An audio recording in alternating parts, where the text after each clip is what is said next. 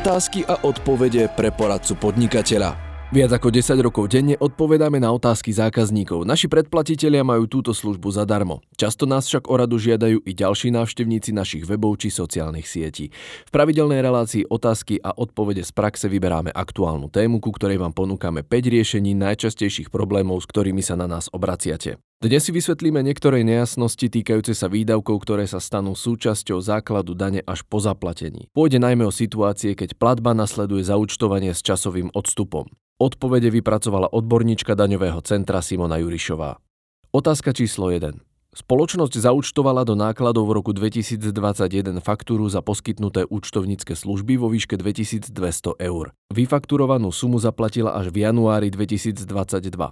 Ako bude spoločnosť postupovať pri zahrnutí tohto nákladu do základu dane? Odpoveď? Podľa paragrafu 17 odstavec 19 písmeno F zákona o daní z príjmov výdavky na poradenské a právne služby zatriedené do kódu klasifikácie produktov 69.1 a 69.2 sú súčasťou základu dane až po zaplatení. Keďže účtovnícke služby patria do kódu klasifikácie produktov 69.2, vyfakturovaná suma za tieto služby vo výške 2200 eur, zaučtovaná do nákladu v roku 2021, ale neuhradená do konca zdaňovacieho obdobia, to znamená do 31 decembra 2021 sa pri zistení základu dane za rok 2021 k výsledku hospodárenia pripočíta. V daňovom priznaní za zdaňovacie obdobie roka 2022 sa suma 2200 eur od výsledku hospodárenia odpočíta.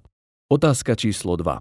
Pravidelné mesačné poplatky za užívanie mzdového programu patria do skupiny daňových výdavkov, ktoré sú daňovým výdavkom až po zaplatení, ako je to aj pri nájme hnutelných vecí a nehnuteľností. V zmluve o užívaní mzdového programu je uvedené, že pravidelné poplatky sa platia za užívanie a údržbu mzdového programu. Odpoveď Pravidelné mesačné poplatky za užívanie mzdového programu sú výdavky viazané na úhradu, preto ak faktúra za užívanie a údržbu softveru nie je uhradená k 31.12., bude tento výdavok v daňovom priznaní právnickej osoby predstavovať položku zvyšujúcu základ dane na riadku 140. Po jeho úhrade sa v daňovom priznaní nasledujúceho zdaňovacieho obdobia uvedie ako položka znižujúca základ dane na riadku 270. Otázka číslo 3. Spoločnosť Beta SRO so zdaňovacím obdobím kalendárny rok účtovala v máji 2022 do nákladov zmluvnú pokutu vo výške 1500 eur, ktorú uhradila 22.6.2021.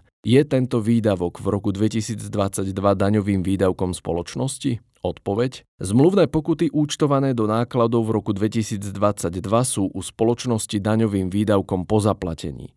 Z uvedeného vyplýva, že pokuta zaúčtovaná a aj uhradená v roku 2022 je daňovým výdavkom spoločnosti v zdaňovacom období roku 2022. Pozor, ak by išlo o sankčné pokuty hradené voči subjektom verejnej správy, ako je napríklad správca dane, príslušné poisťovne či orgány štátnej správy a samozprávy, tak pôjde vždy o nedaňový výdavok aj v prípade úhrady do 31.12. daného kalendárneho roka. Otázka číslo 4. Spoločnosť si objednala vypracovanie marketingovej štúdie, ktorej cieľom bolo zmapovať možnosti uplatnenia sa na trhu v zadanej oblasti. Dodávateľ vyfakturoval spracovanú marketingovú štúdiu dňa 15.11.2021 v cene 17 000 eur. Spoločnosť marketingovú štúdiu uhradila až 22.2022.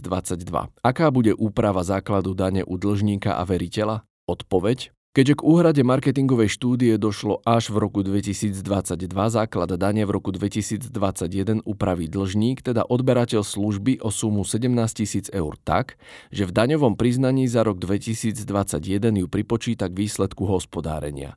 V roku 2022 pri zistení základu dane ju od výsledku hospodárenia odpočíta.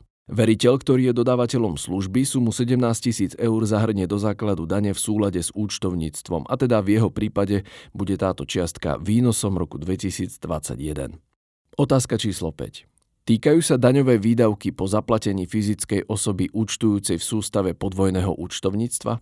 Odpoveď Výdavky po zaplatení upravuje zákon o daní z príjmov. Toto ustanovenie však špeciálne nevymedzuje, pri ktorom spôsobe preukazovania výdavkov sa testovanie na úhradu robí alebo nerobí. Uvedená úprava sa preto týka aj fyzickej osoby podnikateľa účtujúceho v sústave podvojného účtovníctva. To je na dnes všetko, počúvali ste podcast Poradcu podnikateľa.